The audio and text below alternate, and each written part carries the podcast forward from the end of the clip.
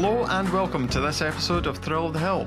My name's Alec Perry, and this is the Farm Advisory Service series where we discuss the hot topics impacting the farmed upland environment. In today's episode of Thrill of the Hill, I speak with SAC Consulting's Malcolm Macdonald and Robert Ramsay about the increasing uptake of virtual fencing technology, opportunities for the farmed upland environment, the pressures on the beef sector, and connections to conservation. Let's just get kicked off. Um, can we have a bit of an introduction from, from the two of you, and we'll, we'll maybe start with Malcolm. Thanks, Alec. I'm a general agricultural consultant with SAC Consulting, uh, based out of the formerly Inverness, currently Black Isle office. I deal with farmers, day to day technical advice, um, livestock and crops, uh, as well as uh, forums and IACS and that type of thing. And lastly, I've become quite involved in uh, virtual fencing. I'm Robert Ramsay. I work as a a agricultural consultant out of Auchencruive. I've worked with SAC Consulting for the last 12 years, uh, and I do a mix of general work, but also quite a bit of specialist beef work as well. Uh, and certainly that's that's why I'm here today. The virtual fencing story is fairly evolving, and it's really quite exciting both of you have been on the podcast before, but uh, Malcolm, this is actually your second time on discussing virtual fencing. So I was just hoping you could get us kicked off. Could you give us a bit of an overview of how things have progressed since the last time you were on? The first time I was on was actually just before we had any collars uh, in use in Scotland. So it, it has kind of, there's been come on in leaps and bounds since then. As in, there's a lot of the the Nofence um, virtual fencing collars in use in Scotland. Um, and the the first handful were through that risk group I was facilitating at the time. Shortly after that podcast went out, they received collars on the ground and started using them. Yeah, so the biggest change is that a lot of them are in use now across Scotland, uh, both early adopters and now just they're available to buy. and um, there's no supply issues, so you're seeing them being you know bought and used by a lot of people in Scotland now. I think when I first heard you were doing this work, Malcolm, I was really pleased to see we were involved in it, but also probably was the kind of cynical farmer guy that was thinking, but it won't come to anything, will it? You know, but it's amazing how the speed of adoption of it and the power that these systems have. I mean, it really, it really is getting hold, and most areas of Scotland now have some, at least one person that'll be working with virtual fencing in some shape or form. Yeah, it went from like quite an unusual thing. You couldn't when we started the risk group, there wasn't actually any available, and the question was uh, that would be in late 2020, I think it was. The question was, can we get these things in Scotland? Is there any prototypes available? And that's in the space of two years. It's gone from yes, there is, and they're commercially available, and you know, not overly expensive. Uh, in some contexts, and uh, easy to get to just a real commercial product which is on the ground and working and working well for the most part too it's it's quite likely in the in the course of this podcast, what we're really going to focus on here is is beef. Um, I don't want any sheep farmer to feel like they're they're missing out. But is it still the case, Malcolm, that in terms of feasibility, um, beef and and cattle really are the the kind of target for virtual fencing technology? Yeah, I would say so. Um, I mean, just uh, it comes down to the money, really. Uh, cows, the cow collars are about two hundred and forty pound a collar plus a kind of subscription, and the sheep ones are cheaper. Last time I looked, I think they're about one hundred and forty pounds or one hundred and fifty pounds, which is yes, a good bit cheaper than your cow, but one cow is equal to six sheep they're still comparatively because you need so many for a sheep flock. They are still very expensive, I think, per per sheep. And for the output from the sheep, they're still expensive. Um, so yes, I think beef beef is where we'll see them for the for the foreseeable future, unless they get much much cheaper. I was talking to a farmer about basically just about that. So he's working with he's got 200 collars and it's you know it's, it's going really well, but what his point was for a hill you a hill cow, you know, if if you lose a hill cow, you know, if it disappeared, you'd be worried you had lost the cow. If you lost a hill ewe, you'd be really worried you'd lost the collar. so it's it's kind of you know it's they're they're just too expensive to be commercially viable. But there will be I mean, there absolutely is a place for collars for sheep and goats, and you know whether it's crofters and common grazing and or just enthusiasts. You know, there's, there's definitely a place for them, but I don't think it's going to be a mainstream sheep management tool anytime soon. So, just on that, Robert, what is it about virtual fencing technology that is particularly exciting for the beef sector, in your opinion? Yeah, so I, I think virtual fencing is actually in the last wee while I've got my head round that I think it's the biggest step forward in farming since the advent of a quad bike. You know, I think it really has opened up huge opportunities for farmers. Now, where, where are those opportunities? In many cases, it's the hills. So it's putting cattle back into hill areas. And the challenge with most hills is that 90% of the hill suits cows and 10% really, really doesn't. So it's cliffs or it's a wet hole or it's maybe a very sensitive habitat as well. And cattle, unmanaged cattle on there, are a risk to themselves and a risk to the hill. When we can manage them and when we can rotationally graze them in a hill environment, you know, the whole thing comes to life. And the economics, the economics of suckler cows on low ground farms are under pressure at the moment, but the economics of managed hill grazing of suckler cows, you know, you can develop a system where there's next to no costs.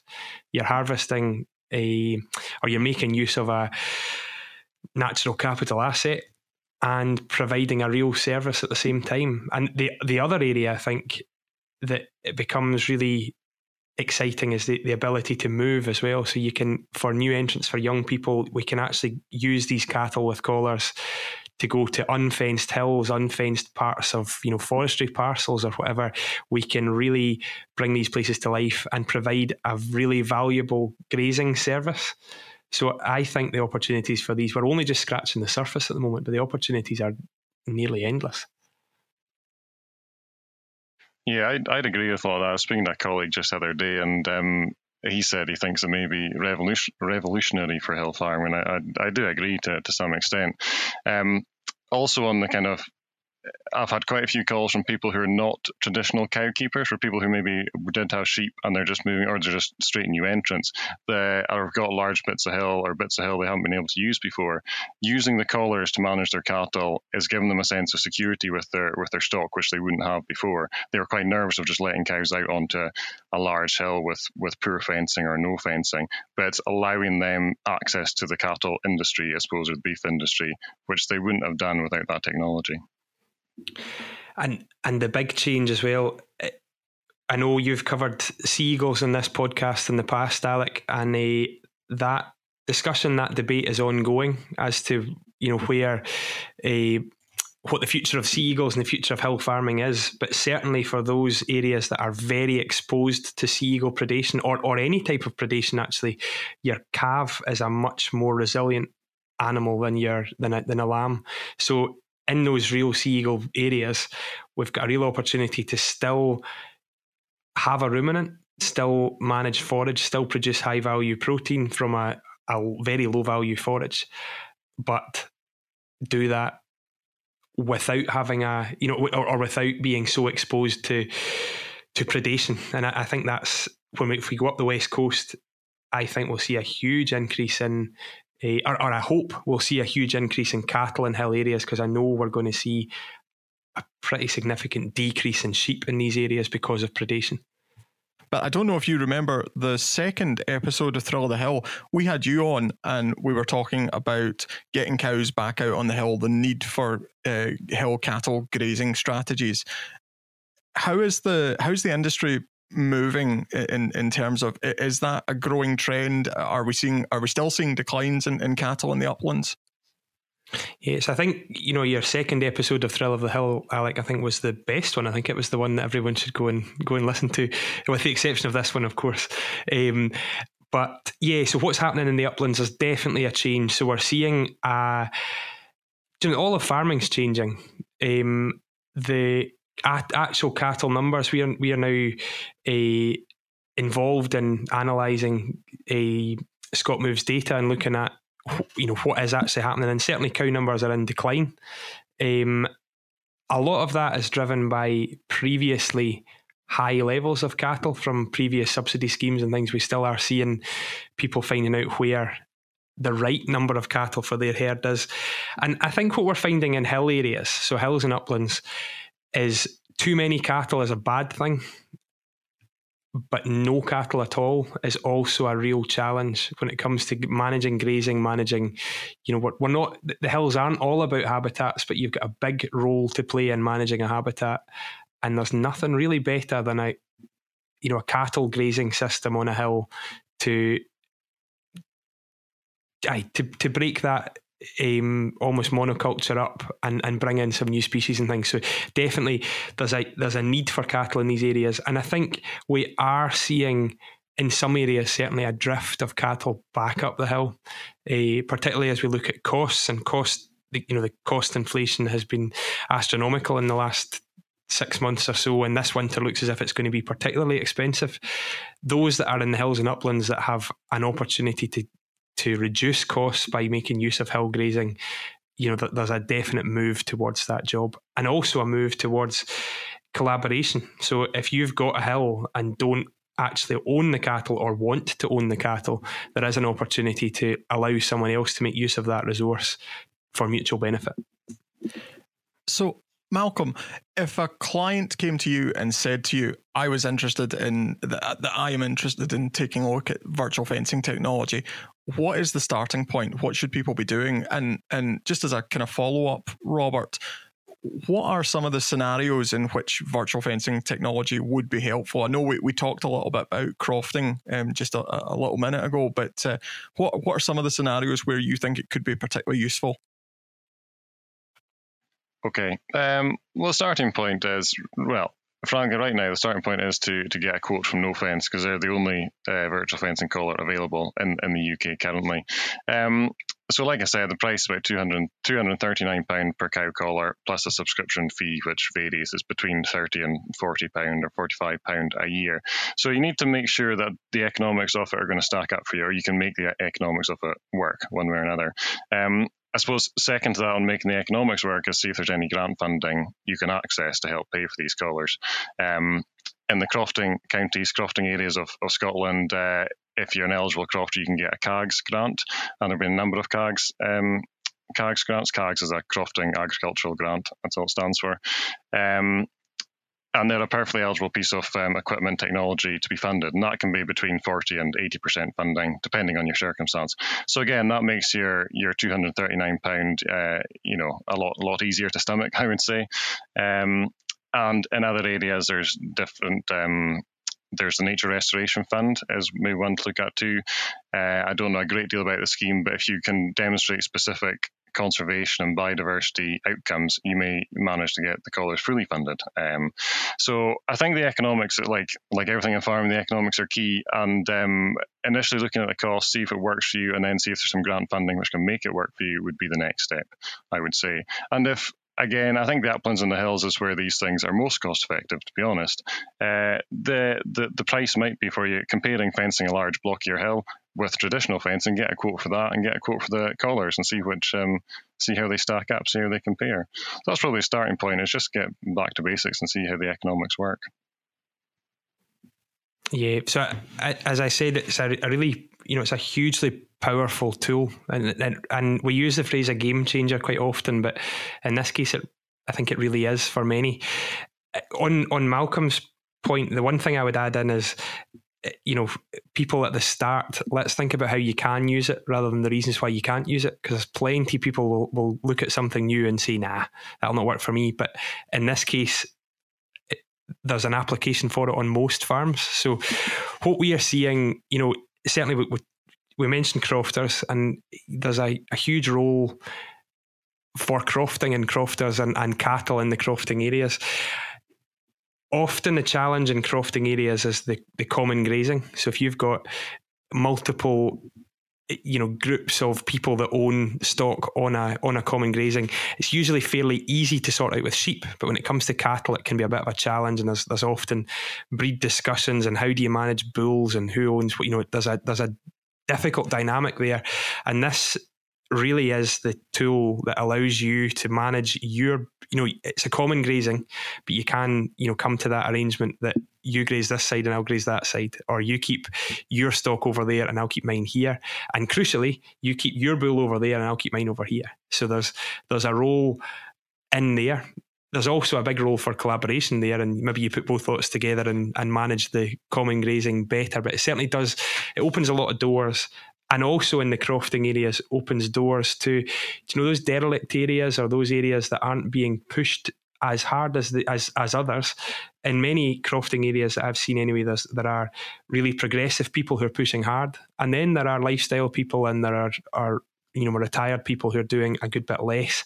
It's difficult to take on a farm or a croft when you don't have a long, you know, you, you've no security, you've no length of a tenancy, so you you go in and the first thing you've got to do is fence it. Well, this is the thing that means you go in and the first thing you've got to do is open the float door and let them go. Uh, and then manage them remotely from your phone and manage them. You know, you've got so much power at your fingertips to do that. So certainly crofting there's a, a big role. The other area for me, the most exciting as a as a, an upland farmer, the the most exciting area for me with collars is deferred grazing. So, is how can we manage use that hill area producing low low value forage and using that forage at a time when we want low value forage. So if you've got spring calving cows, if we can outwinter them on deferred grass and effectively block graze them, strip graze them using collars, it opens up a whole hill area to do that and a, and a whole world of opportunities. So that there's a big option, big opportunity there.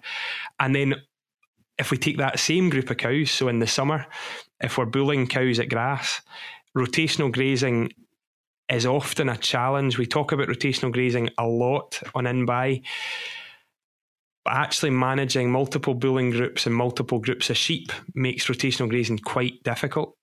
But with Nofence collars or with virtual fencing collars, we're able actually to set up a really good rotation using what's in the field or you know what what assets we've got in the field already and also allowing calves to forward creep. So there's a, a problem again. Forward creep grazing is where we use traditionally we would use a poly wire. We hold the cattle back, but the calves are able to go in, in below the wire and graze in front of them. Now the highest, the, the most important time that calves will forward creep is close to weaning. So later on in the season, but at that stage your calves maybe three, 300, 350 kilos and it's too big to creep below the wire. So it stops creeping below the wire. Whereas now with virtual fencing collars, we can have a virtual fence in front of the cows that the calves don't know the calves don't know is there.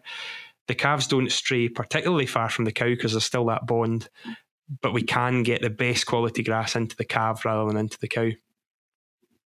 So yeah, and I'm sure I've missed. There are so many opportunities. Forage crops is another one. Um, you know, there are there are people trialing and experimenting strip grazing forage crops with with virtual fencing collars. And I'm sure as technology develops, a and as systems you know systems grow and our understanding grows, I think there's a you know a world of opportunities in in forage crop grazing as well.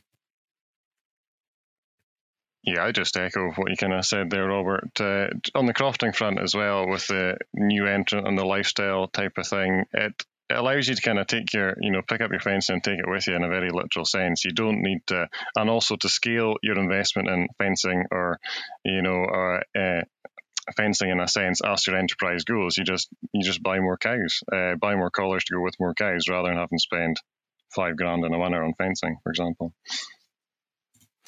Yeah, and I'm just thinking as well the the forestry story. So forestry and farming are, are you know they're it's often a contentious subject when you bring up forestry, but when you look at what's planted, and there's and there's a, a need for forestry in Scotland. There's a you know there's a need for a there's a need for both industries, and the forestry story. When you look at if you buy a thousand acre fa- uh, hill and plant, how much do you actually plant? There's an awful lot of green space within that forestry block, which through time actually if we have more summers like we've had, becomes a big fire risk as well. And actually, grazing is a management tool to control fire, to control, you know, or to make use of that forestry area as well. So there is, in my mind, an opportunity. If I was a new entrant coming into farming and interested in cattle, I would probably be looking to get quite close to some of the forestry companies to take advantage of short term lets on the way in, but also manage those large scale forestry blocks as well and use it to graze graze fire breaks and, and graze open ground as well. Yeah, one of the one of the people who started the Nofence company with the prototypes he had on goats. He actually uses the goats as a service to um, graze off, you know, small trees and, and shrubs and stuff underneath um, power lines in Norway. So in that sense, he's getting paid just to use the livestock as a tool. So I don't see why you couldn't have, you know, whether it's cows or goats or anything, doing a similar thing to aye, fire breaks is the crucial one, I suppose, a very important one to uh, just just instead of thinking of the of the livestock as as your your output producing their calf, you know, uh, they're a tool which can be hired out to, to do a job. Instead of you know putting flail mowers or whatever you do with it instead into some of these areas is pretty tricky. Whereas cows or goats will go almost wherever you need them to go. And I've I've thought about a whole other sector that benefits from this, and, and it's one of the main ones.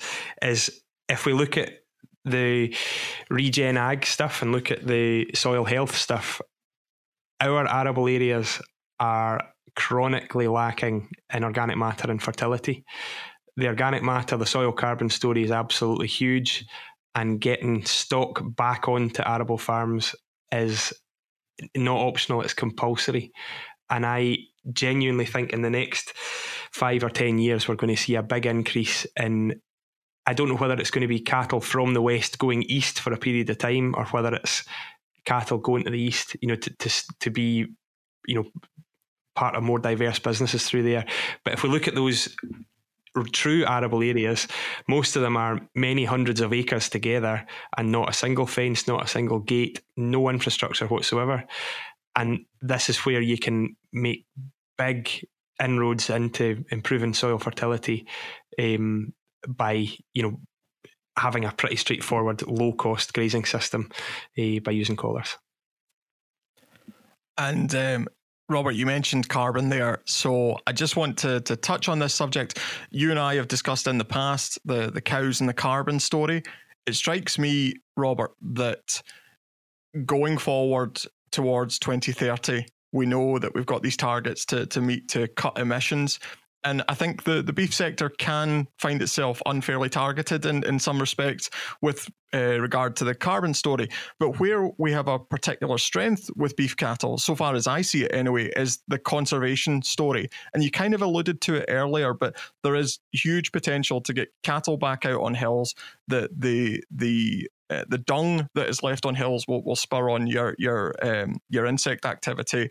Your you'll have your soil conditioner you're eating down rank vegetation that that isn't particularly useful. Um, it, it, just strikes me that there's there's a conservation story there that maybe the beef sector should make more of a noise about. Absolutely, you know uh, the the carbon story is hugely complex. You know the the carbon story we've been beaten with a bit of a stick. You know certainly media wise with some pretty blunt, pretty basic science. And actually, the, the, the big picture, the big story is is hugely complex. But the conservation story can't be argued with. That if you put cattle back into hill areas, if you take cattle out of hill areas, the biodiversity goes down. And if you put cattle into it, um, there will be exceptions to that. There will be areas that would be better off. Your very sensitive habitats are very unique habitats, but your kind of standard heather or grass hill in Scotland benefits from managed cattle grazing. And that's the important bit. Historically, we did that with people when staff were cheap. Now, staff are, I was going to say expensive, but staff are really unavailable. Uh, the, the technology story is important. And if we look, what does set stocking on a hill system look like for cattle? It's not ideal. Do you know, we're saying it's good for biodiversity. On the whole, it definitely is.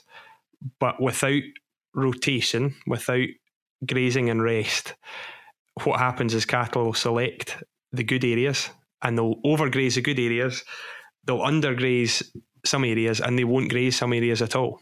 So actually, this system's the one that we can say, you know, we've grazed that off, we'll, we'll allow that to come back. We're not going there at all. We're not, you know, and, and how do we actually manage that? And it's a it's a mindset change as well. When we're doing that, we are producing beef, but the goal isn't producing beef, it's managing that habitat to, to best advantage. I think actually one of the best examples of this is probably management of designated sites. I think all of us have done some work around management of designated sites. We all understand that they're often cross-cutting and they don't particularly follow a fence line, and there's there's huge scope there to to use virtual fencing technology to to go right up to the line um, and to to know exactly what not to cross.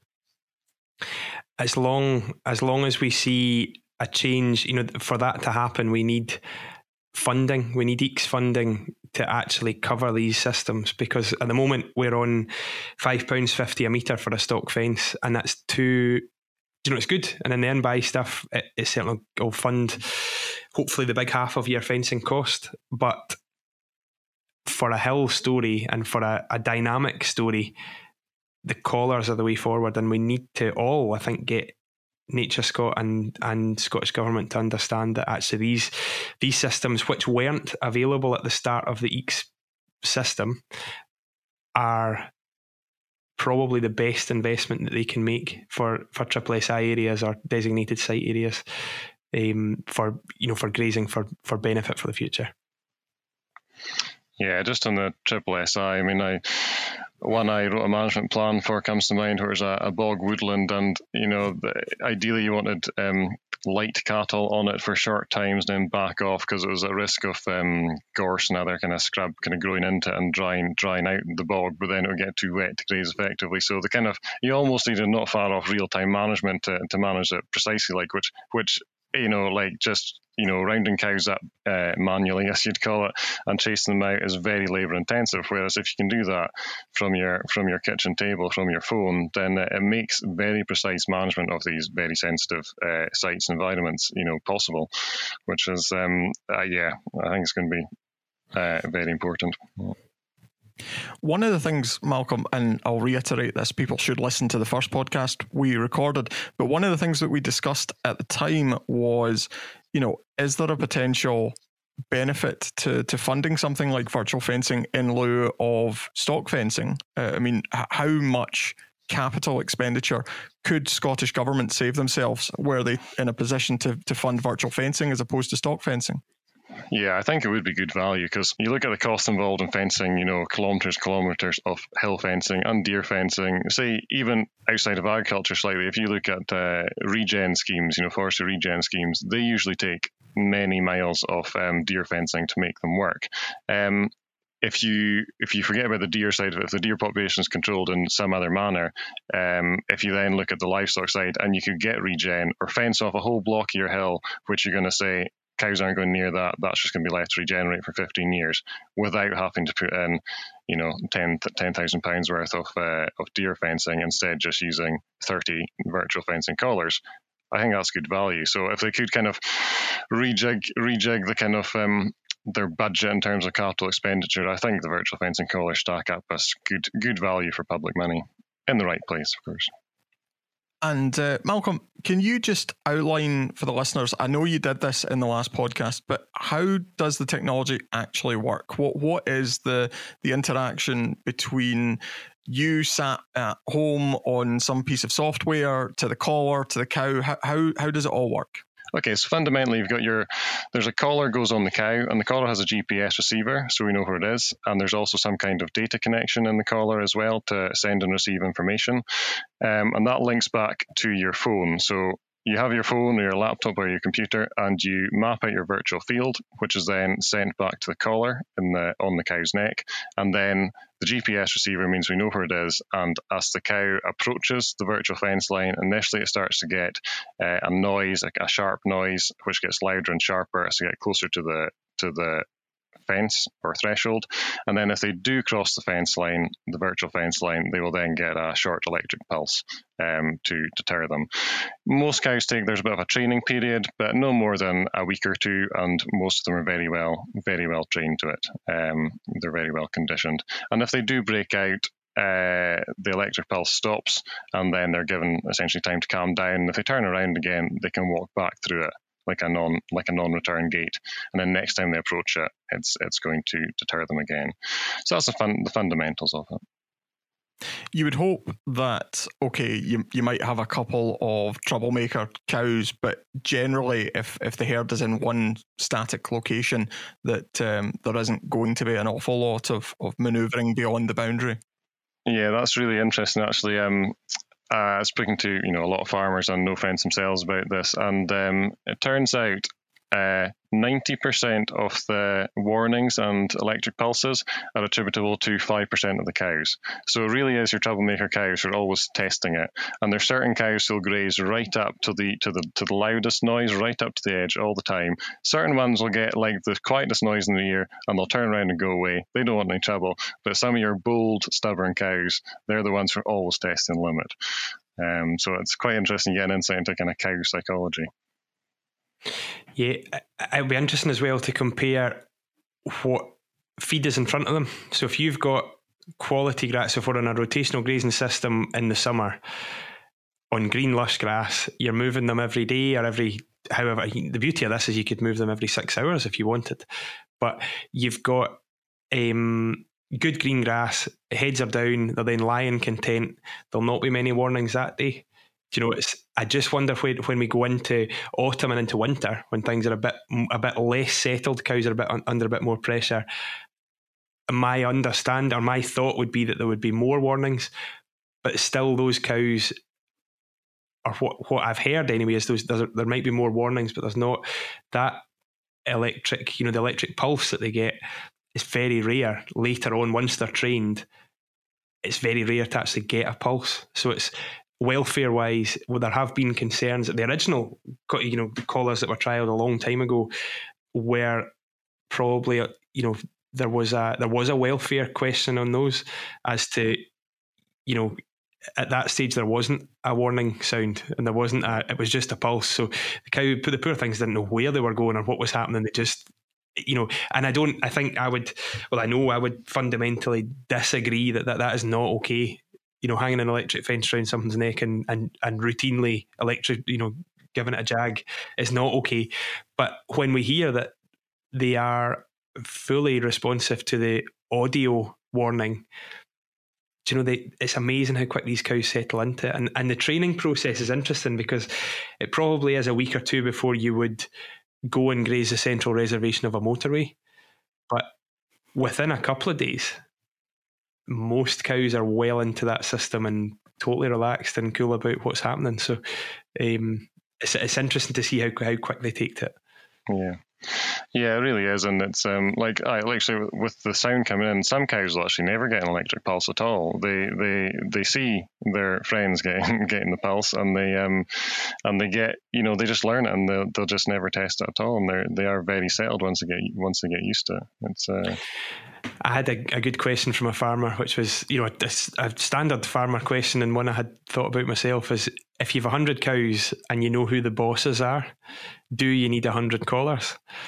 And then the next question, I, or my reply to him was if you put uh, something that restricts the boss cow, so if you put a virtual fencing collar on it, is it still the boss cow or does someone else become the boss cow? So uh, I think at this stage we need um, we need a collar for everybody. Interestingly, the, the bull, you know, bulls are very tied to their. I suppose it's like a harem of cows, isn't it? It's a it's their group, and certainly there's there's quite a few people who run bulls without a collar. But I do also wonder whether there's a role for that collar. You know, there's nothing like a bull getting in with somebody's heifers next door to cause a neighbourhood dispute. Um, I do wonder whether there's a role for you know just putting one on the bull probably technology needs to get the technology, not the GPS or the electric part of it. It's the actual collar itself. Uh, keeping the collar on the bull can be a challenge, but I think if you've had an issue in the past with bulls, it'd be quite nice if you could say the bull couldn't go within 50, 50 foot of the march fence. Yeah, no, I think logistically people have had a few challenges because you know so many bulls now, depending on breeding, that their necks are so thick compared to their head that it's um, just getting the collar stay on is, is, a bit of a challenge, you know.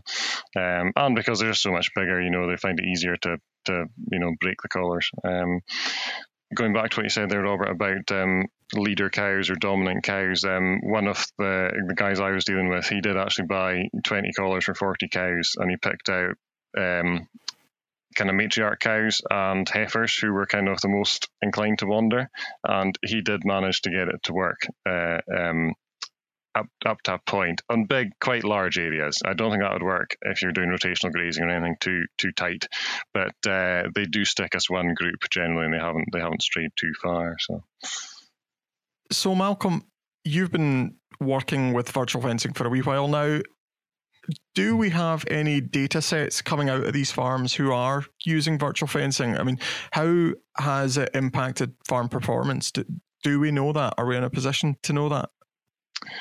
Not quite yet, and just, just anecdotally, we don't have any kind of hard data to back that up. Um, the biggest impact uh, for some of the, the folk in my risk group were, the, the handful who had large unfenced areas and they're kind of on the fence about whether they'd be keeping cows or having more cows. So, so for them, it's almost been a hundred percent increase in output because they were considering whether they were going to, you know, have cows at all. But no, I mean, um, we don't have much hard data yet. It's all still kind of it's it's also new. It's um, difficult to quantify yet.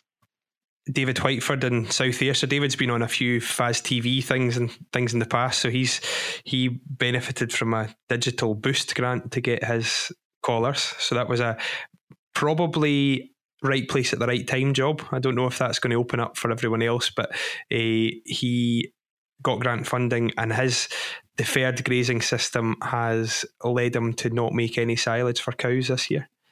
So it's not that's not data, but it's a significant saving for that business. He has plan Bs, he's got bale grazing, he's got um, forage crops in, you know, he's not totally in the lap of the gods when it comes to deferred grazing. But when we think about the principles of it, he's grazing dry cows which would not would used to be in in a shed on slats or cubicles. Um, they're now going to go outside and eat basically a silage equivalent of a silage and straw diet of standing hay. It's going to work. You know, it, will work fine, and it, it, it'll work because he's got control over it. And interestingly, with that, he can actually graze the poorest parts of the hill, the hill first, where the cows would normally, if you just dump the cows on it, they would eat the good stuff first but he can graze the poorest stuff. And then when it comes to nearer calving, he can come down onto the, you know, the the better nutrition stuff, and actually, you know, make full use of that hill area. So again, it's not it's maybe a tangent, it's not data, but uh, there's certainly plenty of evidence that it's working. Now, we're, we're just doing a bit of speculating here, but, but Scottish Government have suggested that transformational change is required to tackle climate change and biodiversity decline. So I wanted to get some closing thoughts from you. What does transformational change mean to both of you, and, and how does that look for, for virtual fencing, for the beef sector, and for Scotland more broadly? So for me, transformational change, so it's both exciting and it's terrifying.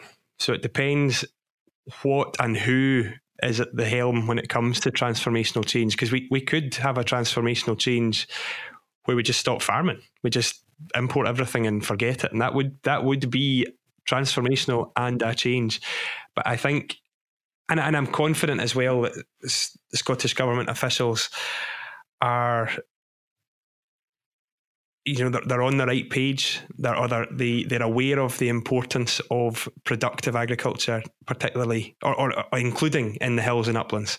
So change is change isn't the, the problem is change isn't coming. Change is already here. So when we look at where the good the best performers are they're not waiting for transformational policy change. They're already transfer, transforming their businesses as we speak. And those guys probably are all now, virtual fencing is not for everyone. That's an important point here. It's there's a role for all sorts of systems, and, and the beauty of Scottish agriculture is it's hugely diverse. You know, there's different landscapes, different systems, um, and that's what makes our job. I think the most interesting is that we deal with loads of different types of people and loads of different systems. But for your upland suckler guy, not everyone should do it but everyone should look at virtual fencing because there is a huge opportunity there.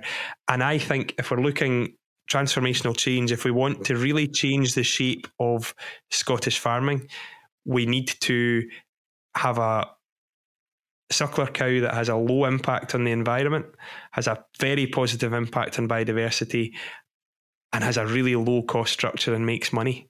And to me, the only technology I can see at the moment that can make inroads into all three areas is virtual fencing. Yeah, I'd, agree with quite a few of those points, of course. Um, yeah, transformational change. I mean, I think what we might see in relation to cows in the next next 20 years, decades, couple of decades, is likely maybe cows moving back up the hopefully back up the hill a little bit. I think economics right now is making a lot of kind of low ground farms, low ground mixed farms look at um, should they just be growing cereals um, or maybe going moving towards sheep, low ground kind of intensive sheep operations instead of um, beef cows on you know grade grade two ground. So I think I think we'll start to see cows move back up the hill a little, which to some extent is maybe the natural place for them. Um, and hopefully the virtual fencing this kind of technology and other technologies can help facilitate that and make that management easier and slicker and maybe make up for a slight reduction in labour in the industry as a whole to facilitate cows uh, in the upland situations where, where sheep are maybe not stacking up as well as they once did and hopefully low cost hill cow suckler systems can. I think what's really exciting is technology. So the speed of change with technology has never been quicker. And I'm thinking back to when I was at uni. I remember seeing the first iPhone I had ever seen and thinking this thing was the most amazing thing that could do everything. And it was rubbish. Looking back at it, it was absolute mince. And now, you know, you, you wonder the no fence collar, there are other companies now working hard with, you know, prototypes and well advanced with virtual fencing systems. So, although Nofence are a you know they're a great company and a great you know they've they've done a great job to get us here. Other uh, companies are available or are becoming available, and once we get competition in that market, I just think the sky's the limit with what these things could actually achieve. And I, I wonder down the line whether we could actually have a, a virtual fencing system that actually does your fertility records, does your you know um, lameness. You look at where all the all the data you can get from a pedometer in a dairy cow. Those pedometers have transformed and changed the dairy industry. Imagine we could get a collar that did that and told the cow where it was supposed to be as well. You know what a powerful, what a powerful product and what an exciting future. Yeah, no, Rob, I'd agree with that. And the two, there's a handful of other companies which are now pretty much commercially available in their kind of home countries. There's um, the eShepherd in Australia, which is now being distributed by Gallagher's, is on, I think, in certain parts of Australia, you can now buy it commercially or, or go on a waiting list. That's kind of thing. Nofence had that too. Once they're ready to launch, they still have to scale up production. So even once you know technology is fairly tried and tested, there's still a you know a lead in process, and it looks very very similar to Nofence functionality. They're not using SIM cards; they're using a base station type of setup. So their cost per collar is a bit lower by looks of things but then you've got a capital cost of uh, a few or a couple of thousand pounds to put a base station on the farm and deal with it that way. But you won't have such a such a or have the same subscription fee going forward. Um, they also look to have, I think, slightly more sophisticated technology in that you can automate breaks and stuff, and like make a, almost a gradually moving fence line, so you can do a bit a bit more involved in how you do that. My understanding of the Nofence one, what I've seen the app is it's a bit kind of draw one field, let them move, delete the other field, whereas uh, the eShepherd looks more sophisticated in that you can pretty much automate a lot of that stuff, um, which is quite exciting. Another one of similar functionality is a company called Vence in America. They are commercially available, but only to um, cow herds of 500 cows or more in, in North America. So a little bit beyond the average Scottish suckler herd right now. But again, similar functionality, but using a, a local network, which I think is what you need in like in those places in Australia and America, they don't have phone reception. It's a challenge sometimes in the west of Scotland, but in, in the outback and uh, in America, it's even more of a challenge. So hopefully in another couple of years um, or a few years we'll start to see them being released in Europe and the UK and then we'll get a bit more competition competition in the marketplace and start to see prices come down and just give us more choice too. I think one thing we need to be clear on just now is what Nofence or, or uh, what Nofence actually needs to operate as far as signal goes and it's not a four or five G four bar signal. You know, it only needs a two G signal. So the two G coverage, and I don't think we use it for much anymore, but the two G coverage, you know, is remarkably good across Scotland. So there there is there are some areas that have limited access, but most areas have a really good coverage, and, and certainly connectivity shouldn't be the thing. So don't think because you've got rubbish mobile phone signal, don't think that you can't look at this system. Make sure the uh, and the first thing no Nofence do when you phone them up is check what your two G signal in your area is like. So you know there's that. Don't let the lack of connectivity for your mobile be the one that stops you having a look at this system. Malcolm, Robert, can I just thank you both for coming on Thrill of the Hill today? It's been really good to catch up with both of you. I, uh, hope that uh, the listeners will take something away from, from today. I know I have. And uh, yeah, pleasure to speak to you as always. Thanks so much for joining us for this episode of Thrill of the Hill. If you've enjoyed listening, please like, subscribe, and follow this podcast. Leave us a review and let us know how we're doing. And if you'd like to get in touch, you can find all our details at the bottom of our show notes below